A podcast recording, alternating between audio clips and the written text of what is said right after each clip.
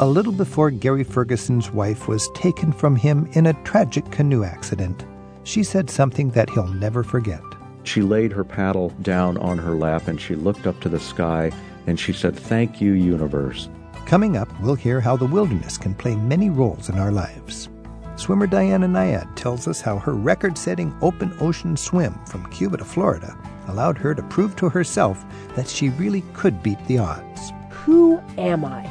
Am I a person who commits to a big dream that maybe is untouchable, maybe can never be done, but it's worth the journey?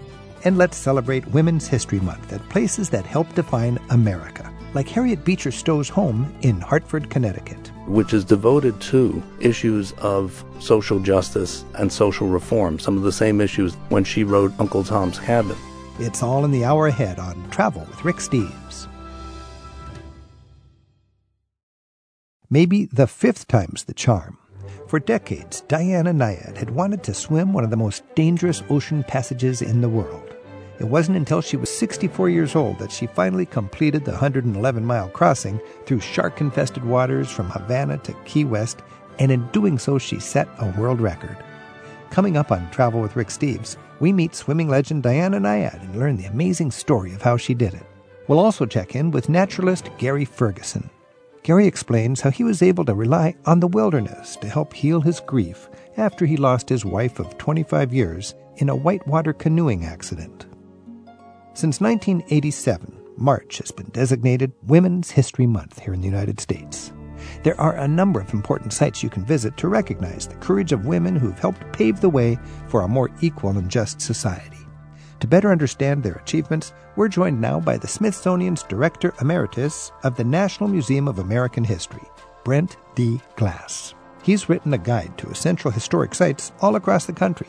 It's called 50 Great American Places. Brent, thanks for being here. Thank you. It's good to be here. Uh, in your book, you list several sites that feature a woman or celebrate a woman's issue.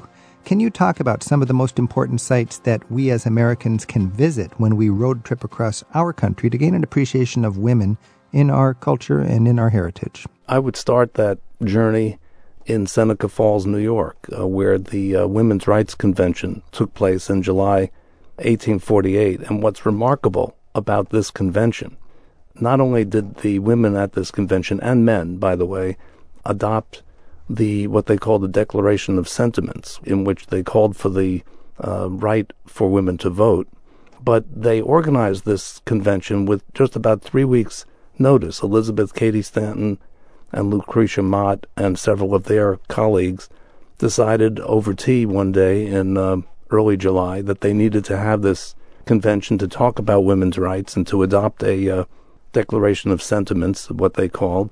And uh, three weeks later, 300 people uh, showed up. And uh, hmm. this is in the day before fax machines or internet or um, telephones. And they got the word out, and they men and women convened in in Seneca Falls, and today you can visit the Women's Rights Convention Historic Site, which is a National Park Service site, and uh, learn all about these extraordinary women uh, who persevered after uh, many, many years to finally have the uh, 19th Amendment passed in 1919, which gave women the right to vote in federal elections. So that was like 70 years later, and that sort of kicked it off in a lot of ways. 1848, yes. and when we go to there in uh, Seneca Falls, New York, we find Elizabeth Cady Stanton's home, part of the national park, and physically, what else is there? What would we see when we visit?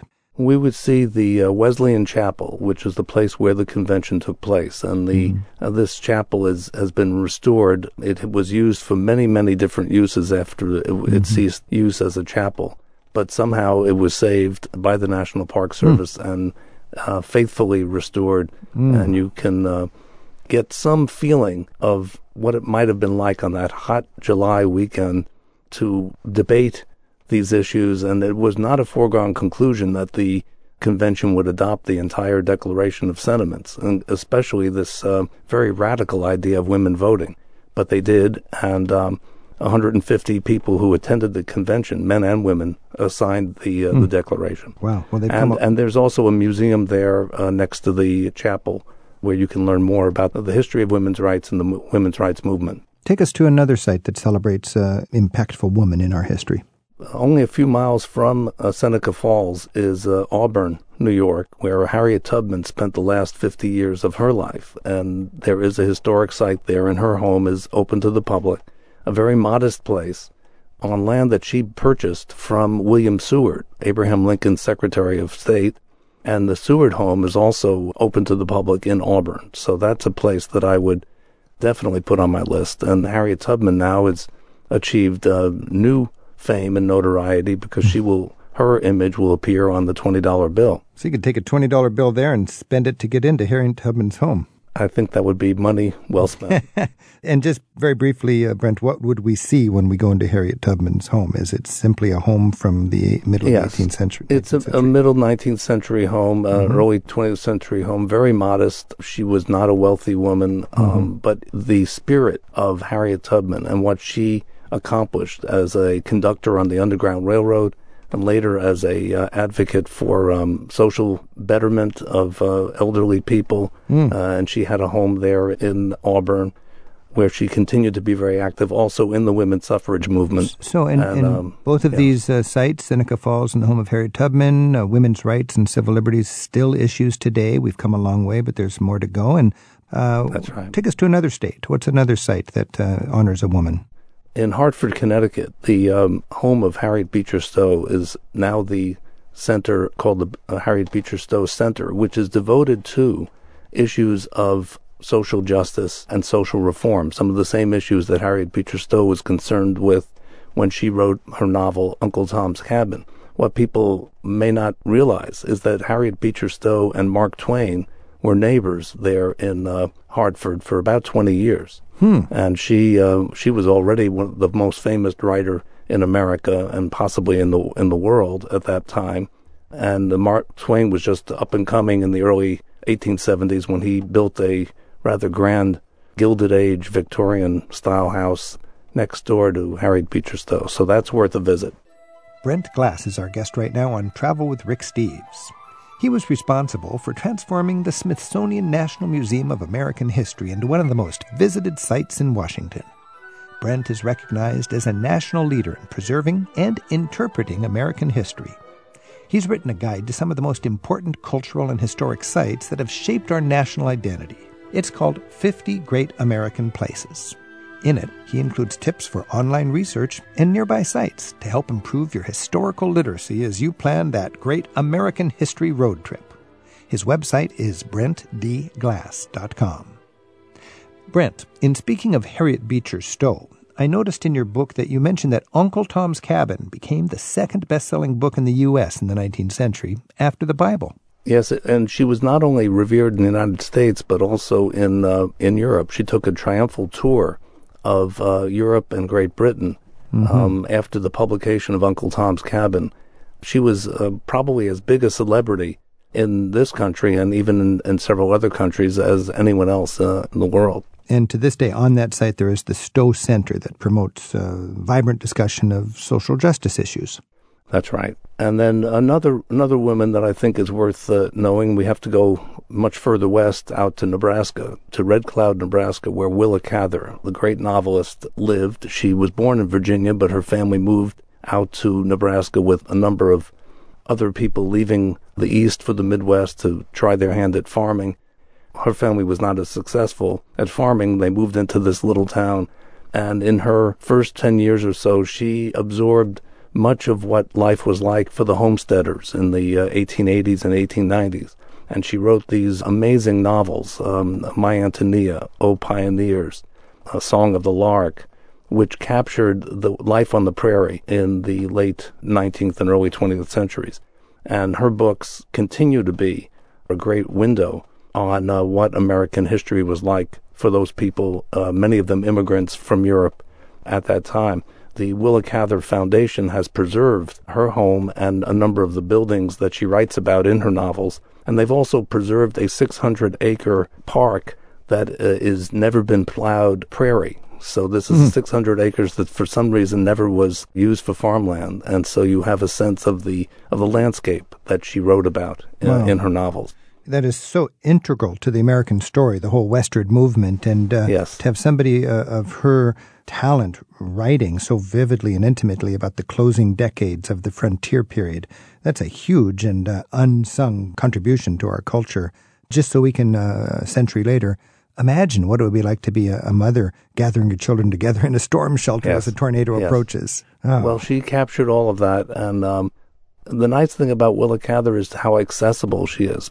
Her books are assigned in high school but adults can read it uh, at any age, and I, I just uh, have come to really admire her power of description and her, her gift, really, for um, creating these great characters that help us uh, understand what that period was like. This is Travel with Rick Steves. We're talking with Brent Glass. His book is 50 Great American Places, Essential Historic Sites Across the U.S.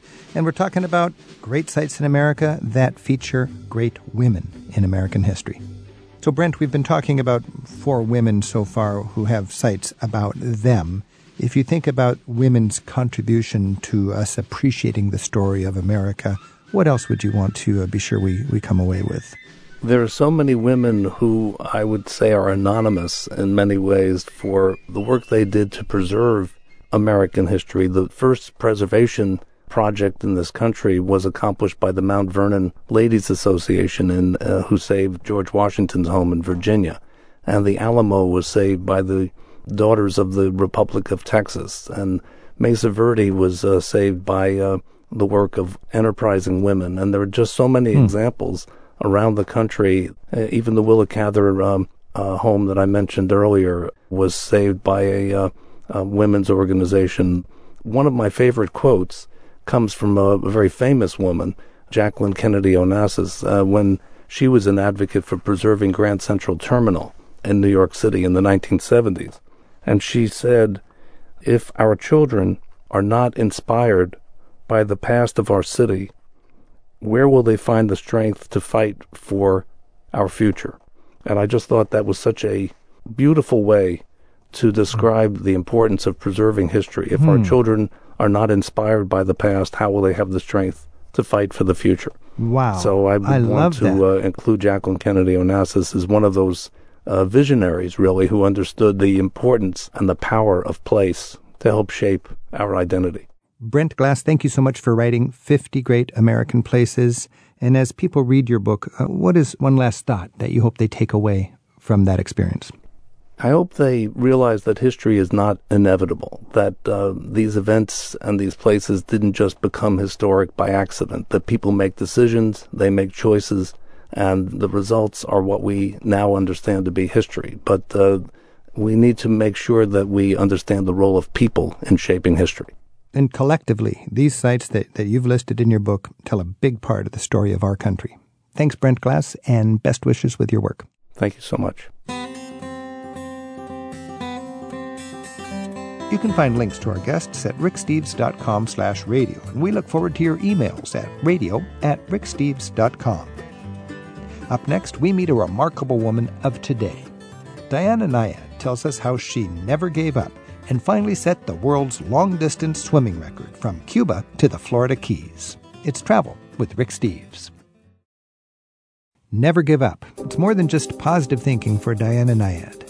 Diana set a long distance open water swimming record by swimming for 53 hours from Cuba to Florida in 2013.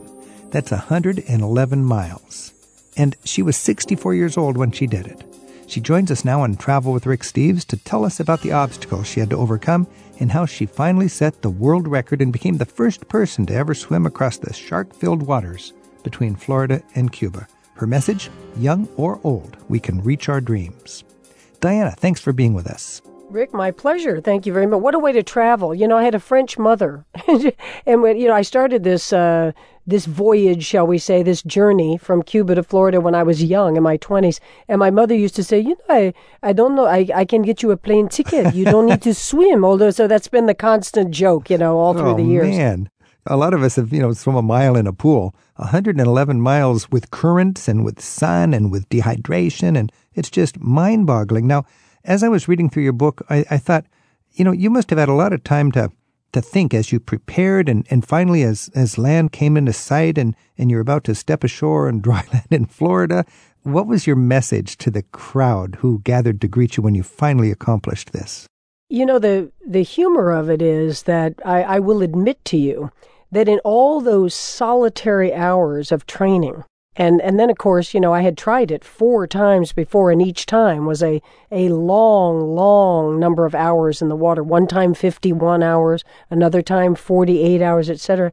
And I often, just to, you know, keep my mind busy, was uh, sort of ego tripping on what would be the oration, what would be the, the sweet poetry I would utter when I finally reached, it's kind of like the Greeks, you know, the, that other shore. But it didn't, Rick, it wasn't like that. I, I was dazed both physically and emotionally. I had never thought of, though they were simple words, but I had never planned them, rehearsed them, thought of them ahead of time. And I just, I there were people weeping because they felt their own lives. They watched someone and a team who just refused to give up.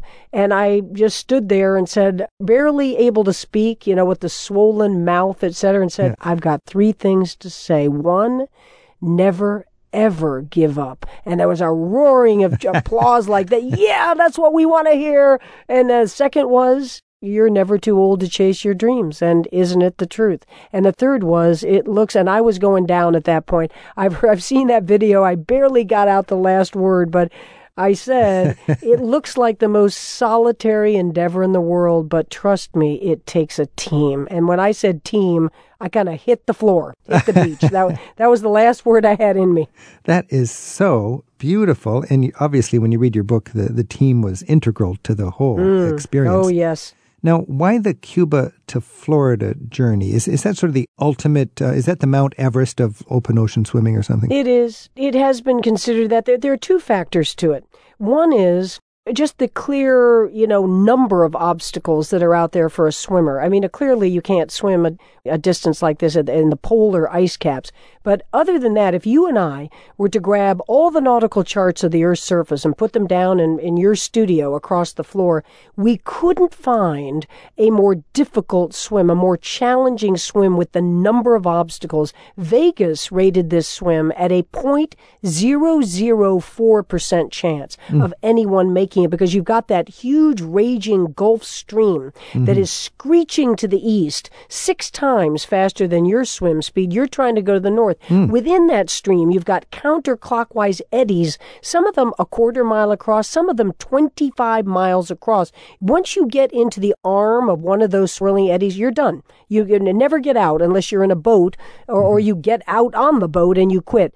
Then you've got the you know the raging seas that come up. You're out in a dead calm. Two minutes later literally a 60 mile an hour wind pops up because those winds come off africa mm. and they come traveling across the atlantic 6000 miles so i could go on and on it's mm. just a it's a potpourri of difficulties for a swimmer and it has been called the mount everest then on the other hand what attracted me to it and many people is history, geography. You know, the reason people first swam across the English Channel, you know, they call it a blue jewel of a planet. We could pick a million hundred mile distances or 21 mile distances here or there. The Hellespont is famous. You know, the Catalina Island swim is famous, but the English Channel back in 1875 when Captain Matthew Webb first swam it, that's his history between the British Isles and the continent of Europe.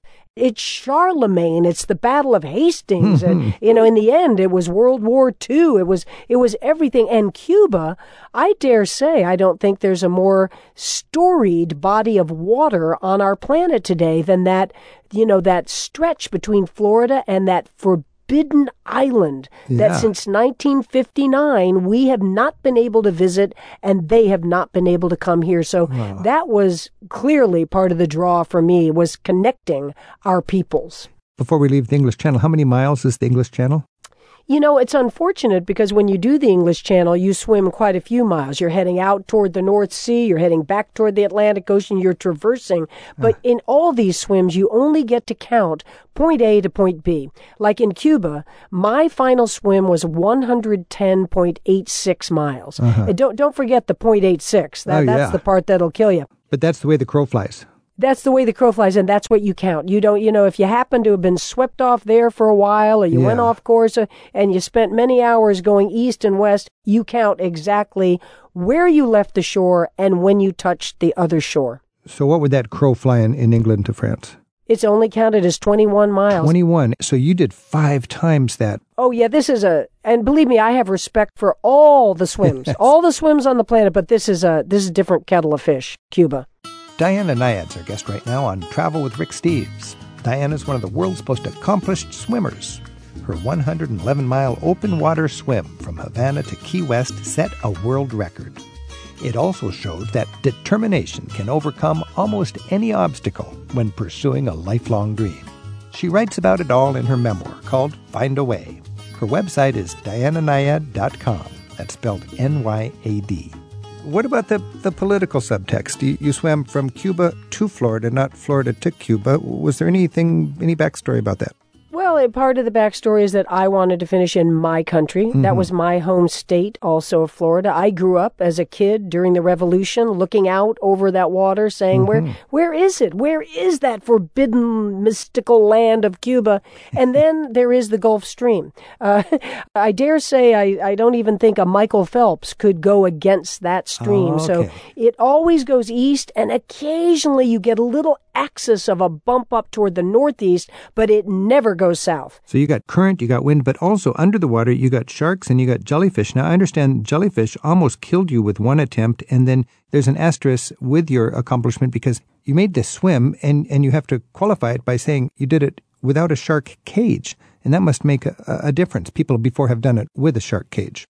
It is a big deal, and people from the sport understand it. For people outside the sport think, well, you know, you just wanted to be a, a badass and face the sharks face to face, but it really isn't about that. Whenever you're in a structure like a big steel cage, you're safe, and I don't blame anybody from using a cage. I've used them in the past myself, but you don't want an asterisk next to your name, then you don't use a cage because little eddies, even if you're going slowly, mm. that cage is bouncing along at about two miles an hour, which mm-hmm. isn't a bad average for all those hours. And little eddies come swirling around the side. This is how Jack LaLanne moved the Queen Mary. Little eddies come around the side, and then those eddies come pushing up the back of the cage, and pretty soon the cage starts going twice, then three times, then four times your speed. So Okay. add that to your vector, and within a cage, you're swimming much faster than you do without the cage. So, oh, so that's, a real why. advantage. Yeah, it's a big advantage. This is Travel with Rick Steves. We're talking with Diana Nyad. Her book is Find a Way The Inspiring Story of One Woman's Pursuit of a Lifelong Dream. About her 111 mile swim through the treacherous waters from Cuba to Florida. Diana, you've done other big swims. You've swum around Manhattan, right? I did. You know, I was 25 years old and uh, never expected anything to come of it. I, I thought it was a, you know, a great adventure. I started off just with a, a guy on a broken down, you know, fishing boat with a couple of friends of mine. By the end of the day, the New York Times and the BBC and the Tonight Show were all swarming around. It wound up being a big deal, and it, it sort of launched my career. I had already been an ocean swimmer, but Manhattan. You know, they say if if you make it there, you make it anywhere. right. And uh, Manhattan kind of made my career as an athlete. And that was about an eight hour swim, right? Yeah, it's a, just a little dip. I mean, you're Yeah. you know you're you're off to a party that night. You're feeling pretty good. Yeah. Because I, I mean, when I read and saw the photographs of you after this well, 53 hour swim from Cuba to Florida, it is brutal. Now, let's talk just about some of the reality of being out under the sun, in the salt water, nibbled at by jellyfish, all of that. You had quite a lot of gear on you just to be protected, didn't you? I mean, swimming is to be free. That's one of the anthems of a swimmer, but you had all that gear on. That must hamstring that experience a bit. It it was uh, hell to swim with. You know, when we say nibbled by jellyfish, it's it's a bad verb, Rick, because there are jellyfish, thousands of species of jellyfish, most of which are not pleasant. You know, nobody likes to go under the sting of a Right. Portuguese man of war, but nobody, as far as I know, has ever died from any of those stings except for the box jellyfish. And there are actually many hundreds of species of that animal too. But the particular box that now swarms between Cuba and Florida is deadly. Most people who have been touched by that tentacle die instantaneously. Most swimmers who have ever been touched by them and lived to tell the tale have said, never ever am I going back in those waters. And so I decided to go back and there are certain rules in marathon swimming that you can never use any flotation device. You can't use neoprene, you can't use fins, you can't hold on to a boat, you can't get out on the boat, etc., etc. But in order to protect life or death, mm. in this case, with no hyperbole, I wore a thin, what they call a stinger suit. And you are allowed a stinger suit. And I wore uh, latex gloves, less very surgeon's latex gloves. They mm-hmm. make swimming difficult. As you say, you want to be free. And it's already, imagine, difficult enough to swim for two plus days nonstop. Uh, but now, uh, during the night, every time dusk would come and all the way till dawn, I would have to, to make sure that that tentacle did not sting me again as it did mm. in 2011, put on all this gear. And it was, uh, it was tough to swim with. I just, I couldn't wait for the morning. I would beg my head trainer, Bonnie, to, for the moment. Is, is mm. it dawn enough yet for me to take this stuff off? Especially the mask. The mask was difficult to swim with. So the danger was after dark for the jellyfish? Yeah, that's when they swarm. They come up. Okay. They're, they're photosensitive. Yeah. So you you can find a box jellyfish occasionally in the daylight, but usually not. They die when they come up. They're like vampires. They die at sunrise. So they uh, mm-hmm. they stay under and then they come up at night and they start feeding. On a swim like this, it's 53 hours. Do you get a break on the boat? Uh, how oh, do you, no. You, you oh, can't no. touch the boat the whole time. No, no sleeping. No, there's there's no sleep. There's never touching the boat. You can't get out on the boat. It's done. I mean, if there is an immediate shark attack, if there's right. a true life or death emergency, and you have officials on the boat with you right. who are not part of your team, they're independent observers. They will allow a, a short break if you're right. truly you're being attacked. Right. Uh, and that would be true of the box jellyfish as well, but very short, just a few minutes, and they feel you're out of danger. You're back in hydration, uh, eating? How did you take yeah, care of you just that? you you come over close to the boat. Your trainers hand you either a camelback hose so that you can use all fours to tread water and take that down, an electrolyte liquid. Uh-huh. I'm usually taking about 700 calories an hour. Here's the thing you can never take in the amount of fuel you're expending. So you are starting to feel cold. You're in the tropics. Hmm. That water, if you and I were to go on vacation down there and we dived in one day in the summer, you'd say, "Oh my God, it's like a it's like a bath." Hmm. But it isn't a bath because it's not 98.6 degrees. It's 82. Hmm. And after 30 hours, 40 hours, 50 hours, anything below 98.6, your body starts to travel toward that temperature and you start to feel cold and you go into hypothermia. So you try to eat, you try to drink, and now your stomach's upset. They call it the iron stomach. Who can last? Who can continue to take in calories when you're feeling very poorly? I, I think my muscles would have gone beyond those 53 hours, but honestly, hmm. I'm not sure my stomach could have taken in one more ounce of anything. Did you actually get seasick while swimming? Oh yes, you're always seasick. I mean, you know, you're bobbing around. The wind whipped up on so that first night. Up, literally. Yeah, yeah, you're vomiting, and uh, you so you lose a lot. You oh know, I mean, it's, I, it sounds like a lot of fun, doesn't it? It's not um, my kind of vacation. But you know, the truth is, let me just say that there are times when you look up and see the four billion stars you can see literally above. You've read Stephen Hawking the night before. You have a sensation that you're swimming over the curvature of the earth. There's mm. a high mm. to being in that kind of shape and traveling across the ocean as well as your vomiting. You, you've got it all. You've got it, it sounds all. like the whole package. Do you do the same stroke the whole time, or do you sure. vary it up? No, you're trying to go from A to B. There are other swims where there is not the Gulf Stream tugging you, right. and then you know it's like who cares? You know, you yeah. go as slowly as you want. But you're doing a crawl stroke and a flutter yeah. kick. Oh yeah, crawl stroke with a six beat kick. You're trying to go from A to B in as powerful a direct as way as you can. Give me a, a sense of um, the thing you thought of when you stepped on dry land was this is a team sport. Describe the flotilla that would be traveling with you across this stretch of water and the team. Well, just imagine if you had been in a oh helicopter, small plane, drone, and been following our flotilla across on any of the you know crossings. you would see only one set of arms. There's only one left arm and right arm that's coming out of the sea hundreds of thousands of times.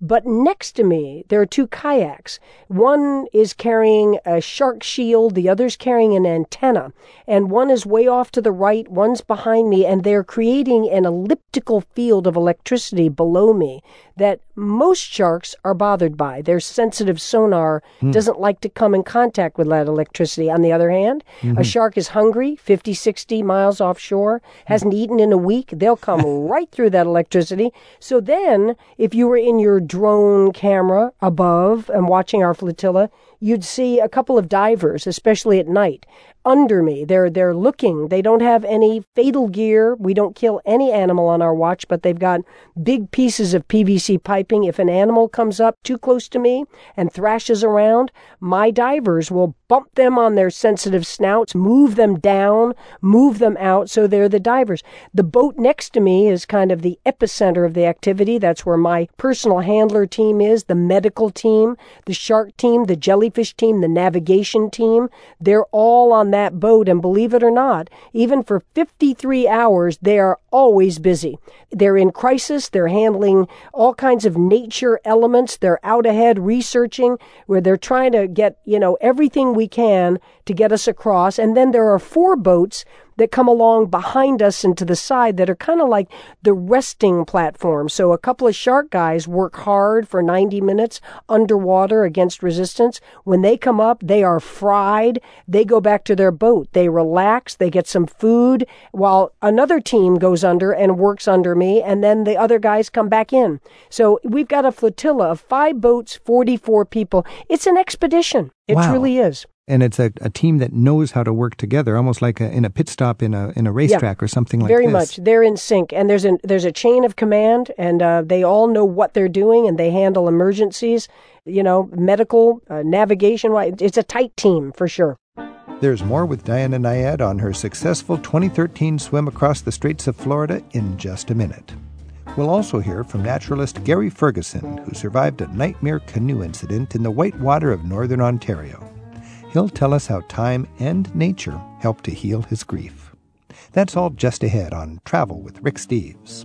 We're at 877 333 7425. 53 hours after she jumped into the ocean waters off Havana, Cuba, Diana Nyad climbed onto the beach at Key West in Florida. She's our guest right now on Travel with Rick Steves as we hear how she set a world record for open ocean endurance swimming. Despite plenty of setbacks, she never gave up on her dream to set the world record and finally did it at age 64. Diana writes about the experience in her memoir, Find a Way, which is now out in paperback. You know, Diana, there must have been a lot of mind games your body was playing with you, and great fatigue and boredom and uh, eurekas and uh, hallucinating. Can you talk just a second about that? I have a tremendous regard for all of Earth's extreme adventurers. If you tell me you've run across the Kalahari Desert in 124 degree heat, you have my respect. And the same goes for the people who trek across Antarctica, climb Annapurna, K2, all that.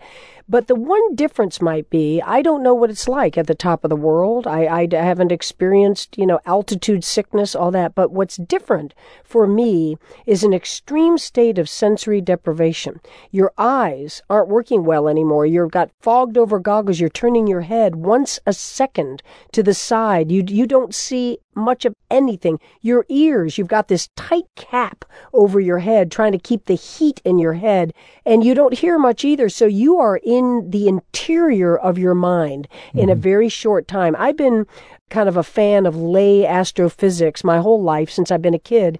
And so I do, I read Hawking and, and others of the you know, the cosmos writers the night before I do these swims. And there's no place you and I could go out to dinner forever and talk about the majesty of the universe.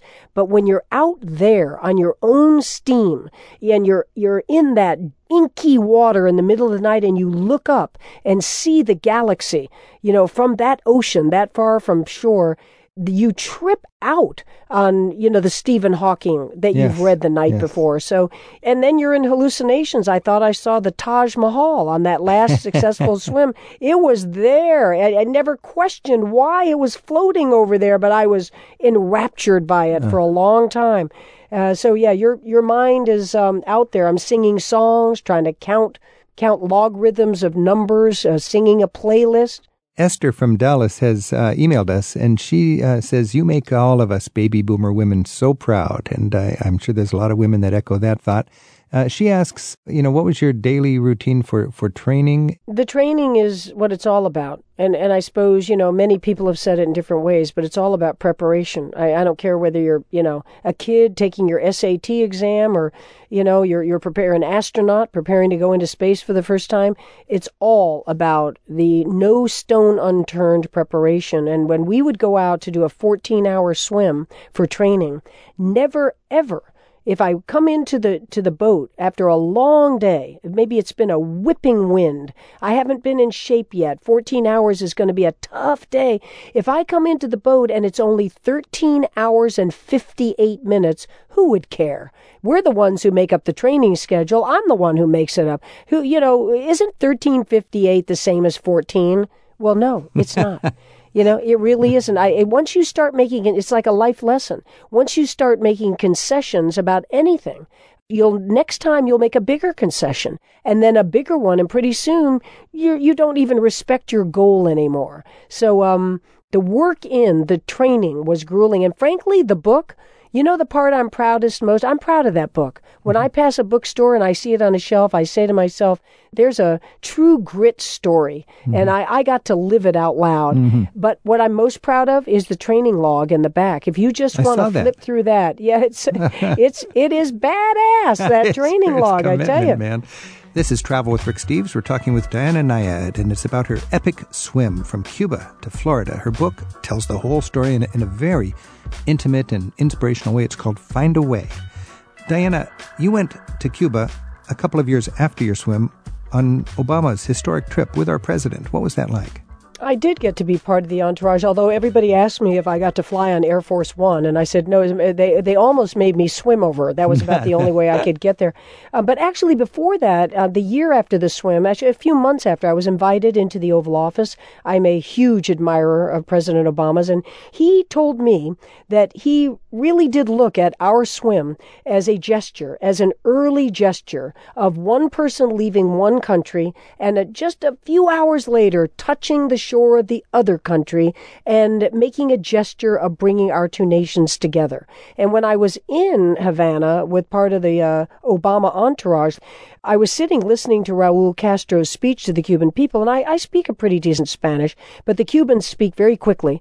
And he was talking to the Cubans, so he was speaking very quickly. President Castro was, and he was going, blah, blah, blah, blah, Diana Nyad. And I went, oh, I, I, I, I, I thought I just heard my name. And the Cuban woman next to me said, yes, he, Raul Castro just said that if that woman, if that extraordinary athlete can swim across these shark infested waters and make it to the other side, surely we can extend the olive branch and make it across those waters ourselves. So I'll tell you something. Our team is proud as punch to have been a tiny little moment of our nations making a making a, you know the first steps of reconciliation toward each Oh, other. it's a beautiful metaphor. And I, I can imagine Obama thinking this is a, a beautiful example, and if you can swim it, we can do it. Uh, Yeah. So, congratulations on that.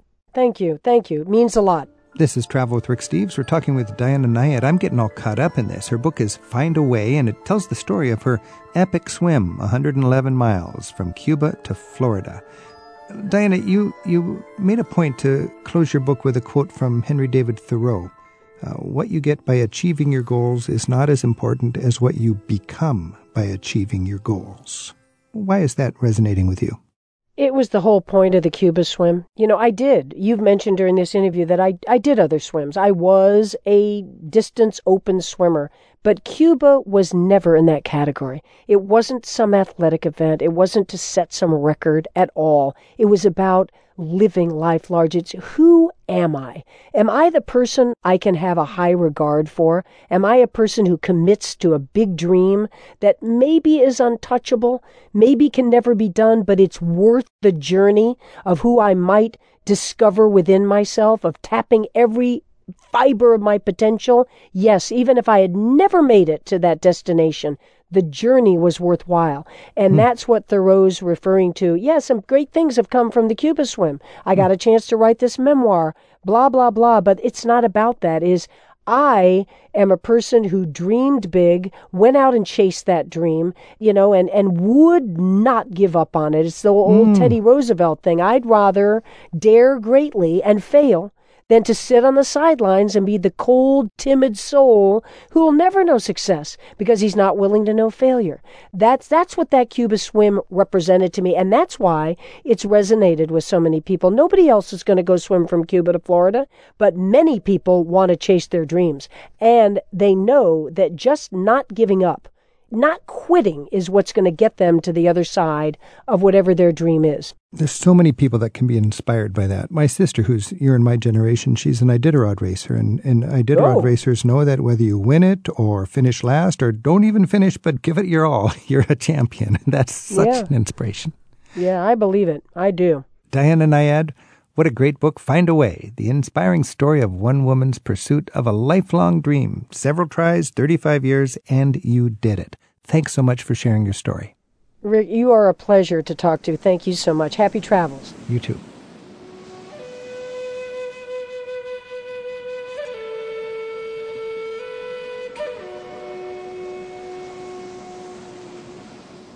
It only took a moment for the icy white water of a river in the North Woods to change Gary Ferguson's life forever. I'd like to take a few minutes with you right now to revisit an interview we recorded a couple years ago with Gary that includes some material we didn't originally have time to feature here on Travel with Rick Steves. It's a very intimate conversation, as Gary explains how he was able to let the wilderness heal his grief after losing his wife of 25 years on a springtime canoe trip. Gary writes about it in The Carry Home Lessons from the American Wilderness. In May of 2005, my first wife Jane and I, and we had been married just shy of 25 years and were constant wilderness companions for each other. We had been up on holiday, if you will, in northern Ontario, doing some canoeing, some whitewater canoeing. We were pretty experienced at that particular sport. And we stopped uh, on a rainy day to do what was supposed to be the equivalent of a couple hour walk in the park on a river called the Kopka River. And unfortunately, there had been an ice storm in the area not long before, and trees had fallen down. And so, at a portage place, and a portage place is where you get out and carry your canoe around something that's unrunnable. In this case, it was a class five furious rapid. Uh, had been moved because of this ice storm closer to the head of the rapid. And there had been some historically high rains the week before that created strange hydraulics. And long story short, we got swept into that furious rapid. Mm. We were uh, tipped over about 100 yards into the 300 yard stretch of whitewater. Uh, we were immediately separated. I ended up getting caught in a recirculation pool a couple times, which is a pool that has a backwash that holds you under the water, and I really thought that was going to be it for me. I was finally coughed out over a six foot waterfall. My leg went into a rock crevice and broke in several places, and then I was finally washed out into a flush pond. I waited for Jane for a while. She didn't show up, and so I crawled several miles out to get help.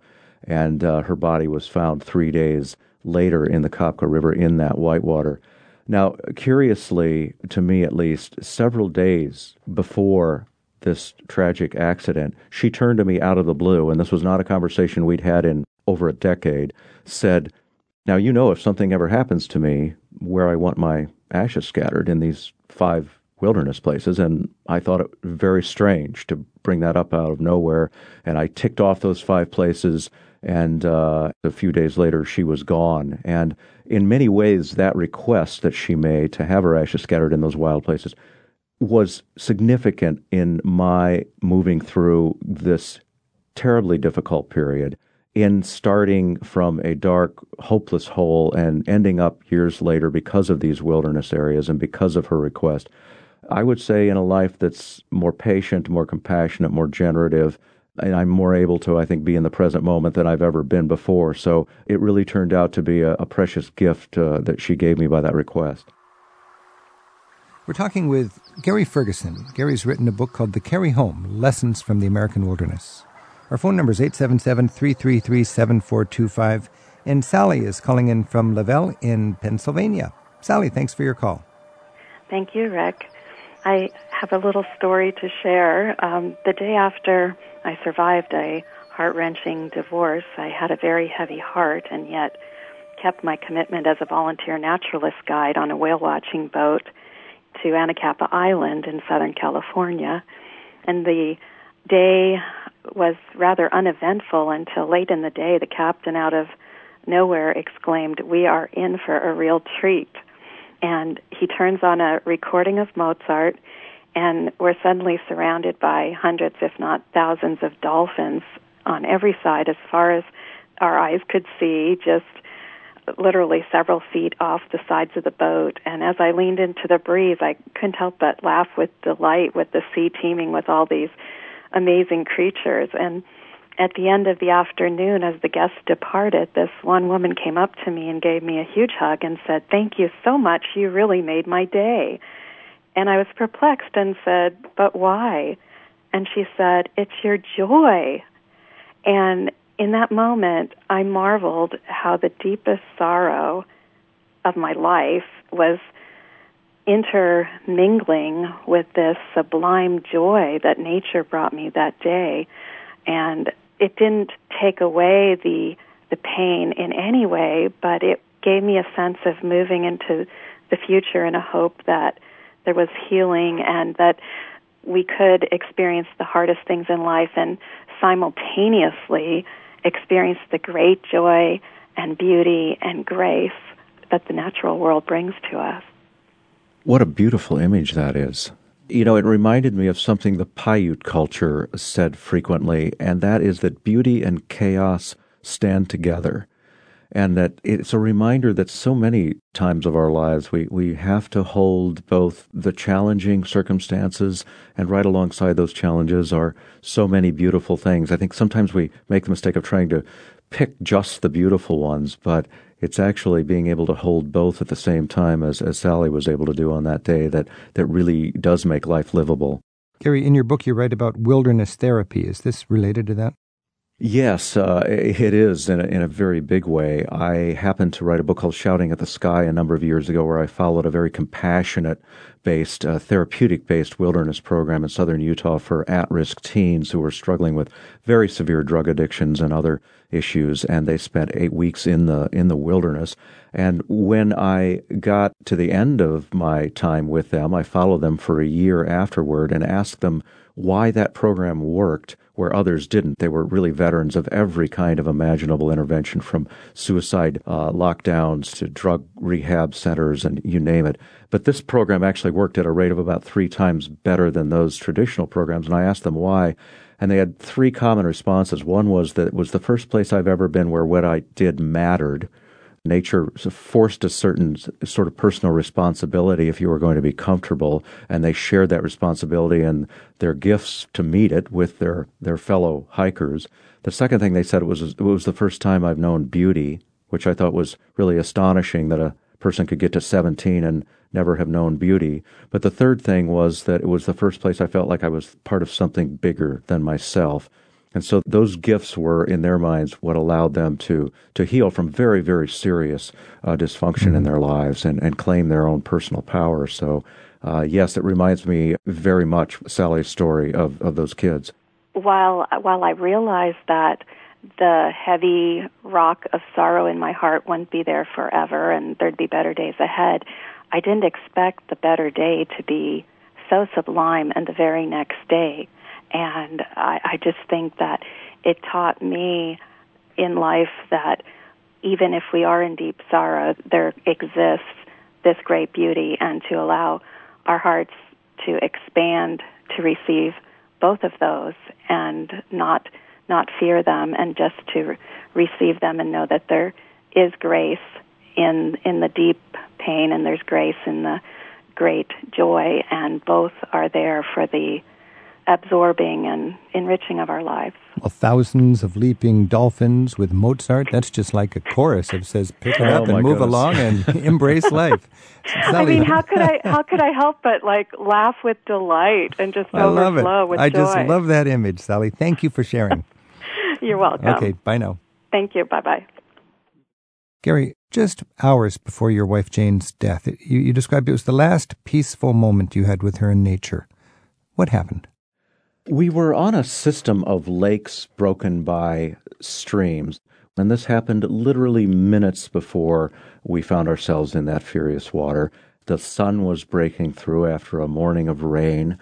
Two loons surfaced right next to the canoe, and loons were an especially wonderful part of the natural world for Jane. She had gone up to the Boundary Waters area when she was in uh, her freshman year of college and worked as an intern up at a lodge there. And loons became a, a great comfort and source of you know beauty and, and community and mystery for her.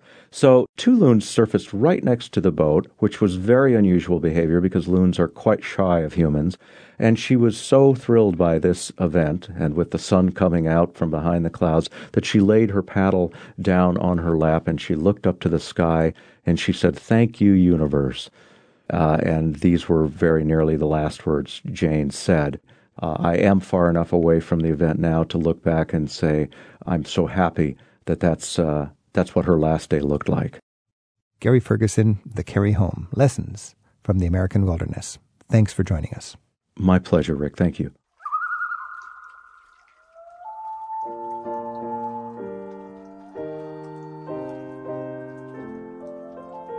Travel with Rick Steves is produced by Tim Tattan with Sarah McCormick and Isaac Kaplan Woolner at Rick Steves Europe in Edmonds, Washington. We get website support from Andrew Wakely, and our theme music is by Jerry Frank. Thanks to our colleagues at National Public Radio for their help this week. You'll find more to each week's show online. Look behind the radio tab at ricksteves.com. Rick Steves has spent a third of his adult life in Europe researching and writing guidebooks. His classic, Europe Through the Back Door, teaches the skills of smart travel, and his country, city, and snapshot guides cover what to see, where to eat, and where to sleep for every corner of Europe. To learn more about Rick's books, visit the travel store at ricksteves.com.